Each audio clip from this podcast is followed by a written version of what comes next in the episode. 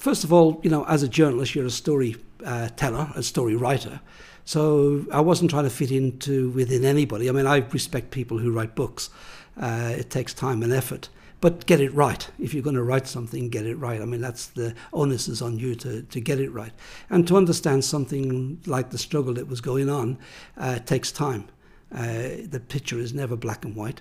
Uh, you know, you, you, you go to various places, you might see kids hanging around an army camp, doesn't mean they're child soldiers. It may mean they're an orphan taken in by that particular group and they're doing chores around the camp. So it was complex. Plus, there was an awful lot of intellectual people in the Karen movement who could tell the story much better than any of the Westerners who were trying to tell the story.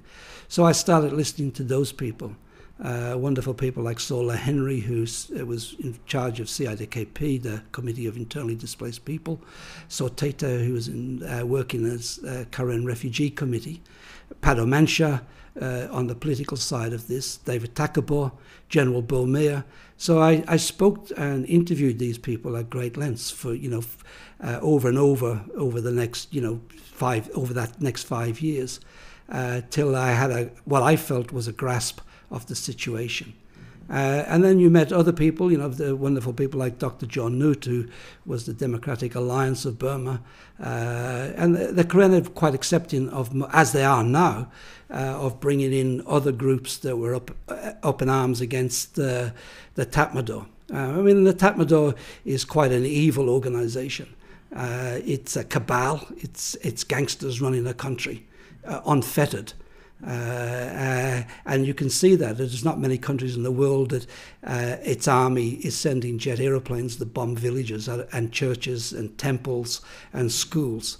I mean, this is a you know the same situations going on, uh, and you know partly uh, they were allowed back into the scene by engagement, and engagement hasn't achieved very much at all. Just made them more ruthless.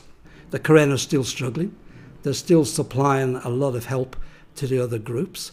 Uh, I always saw the Karen army, in a sense, as doing a lot of humanitarian work. They were helping uh, displaced villagers. They were helping uh, get people to safety.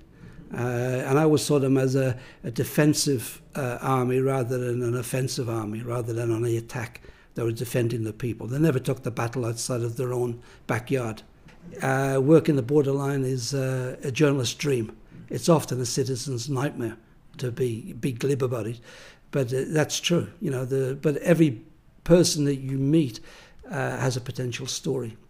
You know, they've been dispossessed of land. Uh, they've had orchards that are, you know, sort of 60, 70 years old, burnt to the ground or thrashed.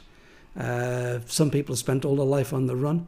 I've met mothers who've given birth in the jungle and can't have a wash because they can't light a fire in case soldiers smell the, smell the wood burning.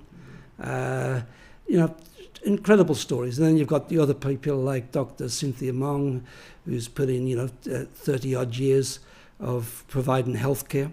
Uh, and you've got the journalist itself. You know, Burma is one of the, the few places that I know where journalists treat uh, journalism as a vocation rather than an occupation.